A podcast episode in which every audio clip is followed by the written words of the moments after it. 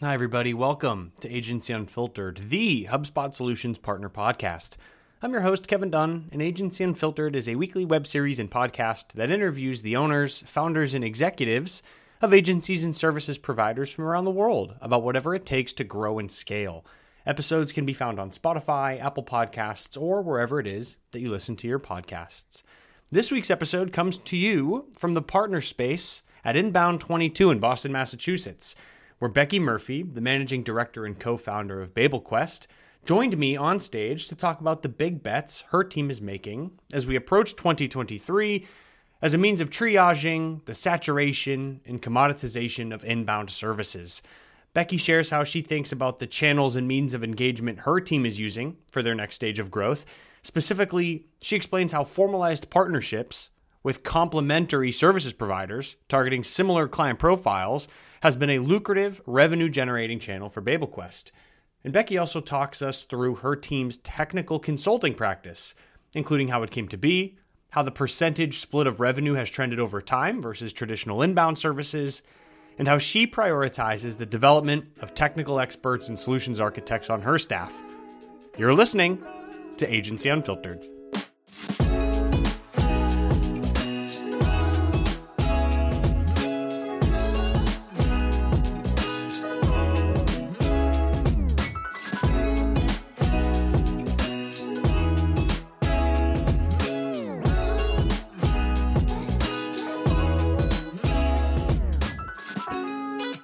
Becky, welcome to Agency Unfiltered. Uh, Thank you for having me. Probably the best view I've ever had as it relates to recording a podcast. Uh, we're overlooking uh, the best angle of the skyline, which is amazing.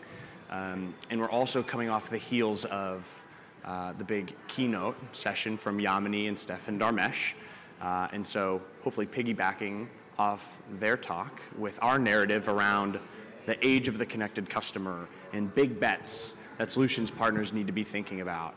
Um, and so maybe the best way to tee this up, uh, we know the HubSpot Solutions Partner Program is global. There's thousands of solutions partners. I don't want to say inbound as a service offering is saturated, but there's certainly a number of partners that offer very similar services. Um, and so, from your perspective, what are the big bets that partners should be thinking about, or how should they be rethinking their uh, channels of engagement or their go-to-market strategies uh, as we enter again this age of connected customer going into the new year? Uh, what are the big bets that BabelQuest are thinking about, and how should other partners be thinking about those as well? Okay, so starting with the first point about big bets in terms of our service delivery. So you talk about yeah. kind of inbound services. Um, one of the biggest areas of growth we've got is around our technical and platform consulting. Yeah. Um, I think there's a, a, lot of partners that are still doing the, the the more traditional inbound marketing, sales enablement, sales marketing alignment the services. bread and butter. The bread, bread and butter, butter, indeed. And they're great. They're in retainers, etc. But it's the um, the demand for the platform consulting. So yeah. what what are you what are you trying to do with the HubSpot platform? Where does it fit within strategically within the tech stack? Mm-hmm. Um, that's where all of the uh, increasing demand for um, our services is coming in, and then some of the kind of the, the more technical serv- um, services on that. So that's kind of more in the coding and the developer. Yeah. Um, that feels directionally aligned with where I feel the HubSpot CRM platform is going. Indeed. Uh, I think the, the maximum value uh, a business could get from HubSpot is understanding the customization capabilities or the extensibility of the platform. And that feels aligned with kind of the focus on technical consulting or platform consulting uh, as an offering as a, as a solutions partner. Yeah, indeed. And I think there's two distinct sides of that. There's the uh, brand new implementation, so new customer to HubSpot. Easy stuff. Easy, and it's great. And right. you can you can scope the whole thing out and design it, and the client signs it off, and then you can go and build it and uh, and then train them on it, and that's fine we have a lot of our work is coming in from existing HubSpot customers, yeah. um, and they can't get the reporting because the data structures uh, is not it's not structured in the right way. And brought into cleanup. Oh, the cleanup, clean and you've got to unravel and unpick about the whole, the whole thing, and, and it's hard, but it's uh, it's it's it's value it's it's high value work to us, and it's um, of high value to the client. And actually, it makes HubSpot really sticky because once you can fix it and they they're getting the value that they knew, um, they're effectively unlocking the potential potential of the platform. Yeah. So I want to get into technical consulting. Uh, has it always been a service offering from you and your team? Uh, was there a moment in time in when you decided like, wow, we really need to start thinking about this more holistically uh, as a piece of our client's tech stack? Like, was there a, was there a, a, pivot point in which you're like, wow, we need to think platform. We have to go to market with a platform consultancy service offering. What did that look like? Yeah, so it was about three years ago, about uh, October. Um, so was that on the back of Inbound three years ago? Quite possibly. Sure. Um, but yes, three years ago, we, we actually separated the, the um, consulting services out from the rest of the uh, business. It had, had a standalone uh, department. Um, so that was kind of that distinct moment in time three years ago. Um, and, and if I looked three years ago, we had about 80-20, 20% of our services being delivered by that team. Um, we're now looking at about half the business is yeah. being served, and if my big so bet, it was 80-20, 80 was traditional marketing, yeah, yeah, and then technical consulting. Yeah. Now it's 50-50. Now it's 50-50, and my big bet would be uh, over the next kind of 12 to 18 months, I'll flip the other way, it'd be 80-20. No kidding. Is it because there's a higher demand, like quantity of businesses that need that help? Is it yes. just uh, a higher price point for partners? Both. Both. Yeah. Both. Yeah. Um, and it's definitely high demand. So you've got the as HubSpot goes um, up market, you've got big customers that don't have the skills in house, that don't have the time in house, that don't have the resources in house. Yeah. Um, and, and the exponential growth of HubSpot means that there's more people, there's more customers out there that are um, that've had it for some time and got it into a mess. Sure. Or or it's going to be these new customers. And so. Uh, there's a huge opportunity. I think that uh, aligns really well with kind of the IDC report and they're just the servicing opportunity around HubSpot, specifically around CRM implementation and tech stack consultancy. Like, there's a huge opportunity there, similar to the decision you made three years ago. Would, should every partner be doing this? And what are like the default skill sets? Are they? How do I know if I'm ready? Or what, what are the technical capabilities I need to build within my team yeah. to do it effectively uh, as a service offering? Uh, so first question, no. Every HubSpot, HubSpot partner shouldn't be doing it. Uh, B, because quite differentiates us, ourselves, but yes, no, yes, all joking yeah, aside. Yeah. Um, Speaking of saturation, nobody, please, nobody else enter yeah, no, no, do it. space. Yeah, understood. Um, no, all joking aside, they shouldn't do it if they haven't got the if it um, the skills and the capability to do it in house. Um, I think that as the HubSpot partner platform grows, people need to be clear about the types of services that strategically fit within their um, within their own services and within their own vision for their organisation. Um, that said, uh, I think that, that more agencies should be doing it. Um, as I said, you've got the more technical partners that are kind of the, the, the, development end. Yep. But I think there is a gap in the middle for the consulting, the, the process mapping, the, the really designing how HubSpot yeah, can... solutions designing, architecture designing. Indeed. And so that's actually a really important distinction, I feel like, is that having developers, whether contract or full time, but just like having a, a, team of developers that works within or for your agency, that isn't the only indicator that you're ready to offer technical consulting. Yeah, it's not, not, just the development component. There's no, designing, solutioning kind yeah, of. Yeah. So you, you you asked about what the types of skills that you um, should be either attracting or kind of building up. Yeah. I think there is the good old just business acumen, business experience that you can consult, sure. and you understand how businesses work and their pain points and their structure, whether that's from a particular skills, um, kind of like you've We've got someone that's been in sales for 20 years. They, they, in, they understand sales directors, they understand sales teams, right. they understand what the their things that matter are. to them, the strategic indeed. initiatives that will drive value for those people, those yeah. stakeholders. Yeah. Um, and so there's, there's that, and I think there's also the, the knowledge of HubSpot and, uh, and perhaps other, C- other CRMs and understand that the the, the structure of it. And so I think there is an element of training in-house people. So you, you might have marketers, you might have um, strategists, you might have various people within the organisation that have just been immersed in the HubSpot platform for a number of years. Um, and they've worked across lots of clients. They understand um, what people's needs, the customers' needs so are. So they could product expertise. Uh, yeah, one hundred percent, one hundred percent. Um, so I think it's. I think there's that's the two things. It's deep product knowledge, yeah. along with the business um, uh, knowledge and capability. Just business consult. acumen for those types of businesses as well. And, and the, the, other point actually is the right attitude. So one of the biggest things you've got to be curious. You've sure. got to ask why. You've got a client telling you to do X, Y, and Z, and you're like, hang on a second, there's probably a better way to do this. Right, right. Ask the questions why, because you might actually understand that they are trying to do so. They might be trying to do, overcomplicate something, sure. or there might be just a far better yeah. or simpler yeah. way Don't to do make assumptions it. based on what you receive. Yeah, yeah absolutely not. That's, so that's in, like the, informa- the information gathering component seems like such an important step. Is that is that part of the technical consulting engagement, like the paid for engagement? Is that like part of the discovery component of the sales process? Is it both? Like how does it how does that manifest through pre-sales and actually within the engagement? If that if that makes sense. Yeah, yeah indeed. Well, there's always an element you're going to have to do pre uh, like in the sales sure. um, space. So you, understand the goals. You're understanding fundamentally. We all have, we always have a consultant involved in the sales opportunity because they're going to be accountable for ultimately saying, is this achievable? Yeah. Is it possible? And the consultant's the solutions designer. Indeed. Yeah, yeah. Uh, and you might have one or you might have a few of those involved. And their, their job is to do two things. Is it possible?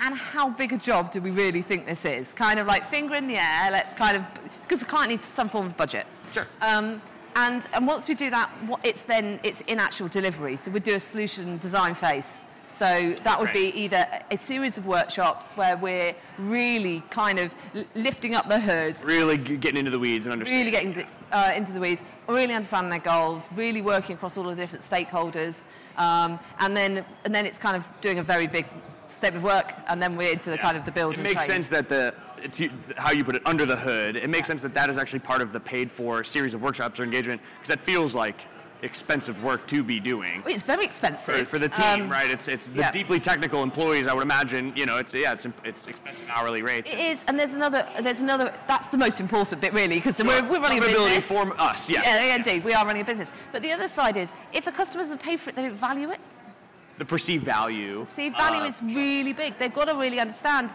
that there is an element of you're paying us to do the build piece, yeah. but actually the thinking and working out how it's going to be kind of all plugged together we're connected together if we're on yeah. the back of Yamini's talk, that that piece is really, really important. And you get that wrong, doesn't matter what you're doing within the build. Sure. Um, so I think that thinking piece is, is right. Yeah, is important. Uh, well, yeah, the, the, connected platform, the connected, how does it just all come together yeah. to just, uh, still one plus one equals three adage, but, uh, yeah. but so let me ask you this. Um, are your technical consultants, have they been developed in-house? Uh, are you actively or were they uh, sought after talent externally? So how are you building? How did you build this team of business acumen yeah. professionals, but also deep HubSpot product experts? There's like a unicorn, uh, you know, employee type to fit the bill on that. Yeah. Where do you, where, how or where do you build these folks? So initially, it started with building in house. Yeah. Um, but there is only so many, in, so much in-house talent. So uh, now it's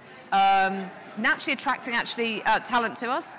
Um, but we're also um, hiring. Um, yeah, yeah. And it's a really You can find 15 consultants tomorrow and you'd still want another 15 more. Oh, 100%. Yeah. Um, but if you can bring me 15 consultants sure, tomorrow, sure, that'd be really sure. good. Yeah. Hopefully Academy fits the bill. HubSpot Academy will help create some of those folks. Indeed, for indeed. you and others, but as a cheap plug for myself here. Absolutely. Uh, now, um, I want to be, in the interest of time, I know we're on uh, a stage here. Um, any other big bets as you think about the channels and means of engagement and, and opportunities for growth, yeah. revenue generation, anything else big bet wise? Yes, so actually, I didn't answer your second question right at the beginning, which was new channels. Yeah. And and I think, um, again, on the back of what Yamini was talking about this morning, in terms of it's getting harder and harder to cut through the noise. Um, and, and something we've been working hard at is uh, new, reven- uh, new um, channels. Yeah. And, and referrals is um, I actually meant to get the stat before I came on, and I didn't. But it's about three quarters of our business comes in in some form of referral. Oh. Um, and happy client referrals. Yeah. So yeah, good old happy client referrals. So um, so that's something we work hard on, and that starts with just delivering an awesome service uh, sure. by a team of uh, passionate people, um, and then asking for uh, testimonials and then building it up. So that's one important part. The other is really um, is partnering with other businesses that offer complementary services. Sure. So we work closely with a Salesforce partner um, so we can go joint engagements then with customers that have Salesforce and HubSpot. Yeah, so the integration. Yeah. Yep, so you, you, simultaneously offer complementary services on both sides yes. of that integration? So, so we worked closely together on that. Very cool. And then we also uh, have got some other engagements with, um, there's an organisation in the UK that put interim marketing directors into businesses. Mm. Um, so we've done a lot of work with them. So then kind of the marketing directors are then taking us into their... yeah, they um, fold you in for your expertise to get situated. Yeah, so that's another really good good kind of um, lead source coming into us. So, and I think big bet going into next year that it's doing more of that. It's kind of really seeking out those strategic partnerships and kind of complementary services or work with the same type of businesses yep. and like being able to. And I would imagine you the referral it's bi-directional. I'm sure that you can uh, fold them in. How do you? Uh, how did those come to be? How, how do you seek those out? Are you actively seeking out other partnerships like that? How should partners be thinking about establishing like those types of relationships? Yeah, so um, yes, we are actively seeking them out, although again, it started with our own networks. Sure. So um, we, uh, the Salesforce partner, incidentally used to be a HubSpot partner. They did Salesforce and HubSpot and realized actually their growth was going to have to focus on one. So unfortunately to HubSpot, um, they focused Sure. on Salesforce, but that's good for us. Yeah, okay? right. Yeah, that's Um, great. So th- that was in our network. That kind of happened. Um, and the the marketing one was uh, again within our network. Yeah. Um, so that's happened that way. Looking out to then strategic kind of to source them. I think it's then looking at what are the complementary services. Um, what other businesses are going to have the shared um, ideal customer profile? Sure. Right. That's really it. Right. Yep. Um, now, uh, uh, again, in the interest of time, uh, I'll, I'll wrap with this question. Okay. Uh, we do ask we do ask every uh, guest that comes on the podcast this way. We wrap every episode with this. Uh, what is uh, the strangest part of agency life? Oh, I like that question. Yeah. Um, strangest part. It doesn't surface in the prep call. It doesn't Yeah, it's just like, I throw the curveball in at the end here. Yeah. and it's like back foot because I do this when I'm interviewing people. I ask those curveball questions. Yeah. So, what's the Um, strangest part in your eyes? Strangest part. Being asked random requests by your team. By your because- team, yeah, not clients, but your team. Yeah, I think so. Um, and because we're an agency and they kind of think we're all, they have some form of quirky, quirky expectation of us. Sure. Um, so my latest one yesterday is I am petrified of dogs. Petrified. You- So- you are? I am personally. Really? So I don't let dogs into the office because I am so scared of them. Sure. So when kind of the um, when, when I'm away, the question immediately came in yesterday. So can we bring our dogs in? It's like random. Anyway, Yeah. I'm sure I could have come up with a far better answer, but um, yeah. you didn't Uh, give me any prep. Having to create uh, like a, a culture around fear of dogs. That makes sense. Well, uh, Becky, listen, thanks so much. Thank you. Uh, uh, it was brief, but it was uh, highly relevant, highly valuable. So thanks so much for chatting through, and best of luck uh, going into the new year and on your big bets. Thank you very much. Awesome, thanks. And uh, for folks that have tuned in, this has been another episode of Agency Unfiltered.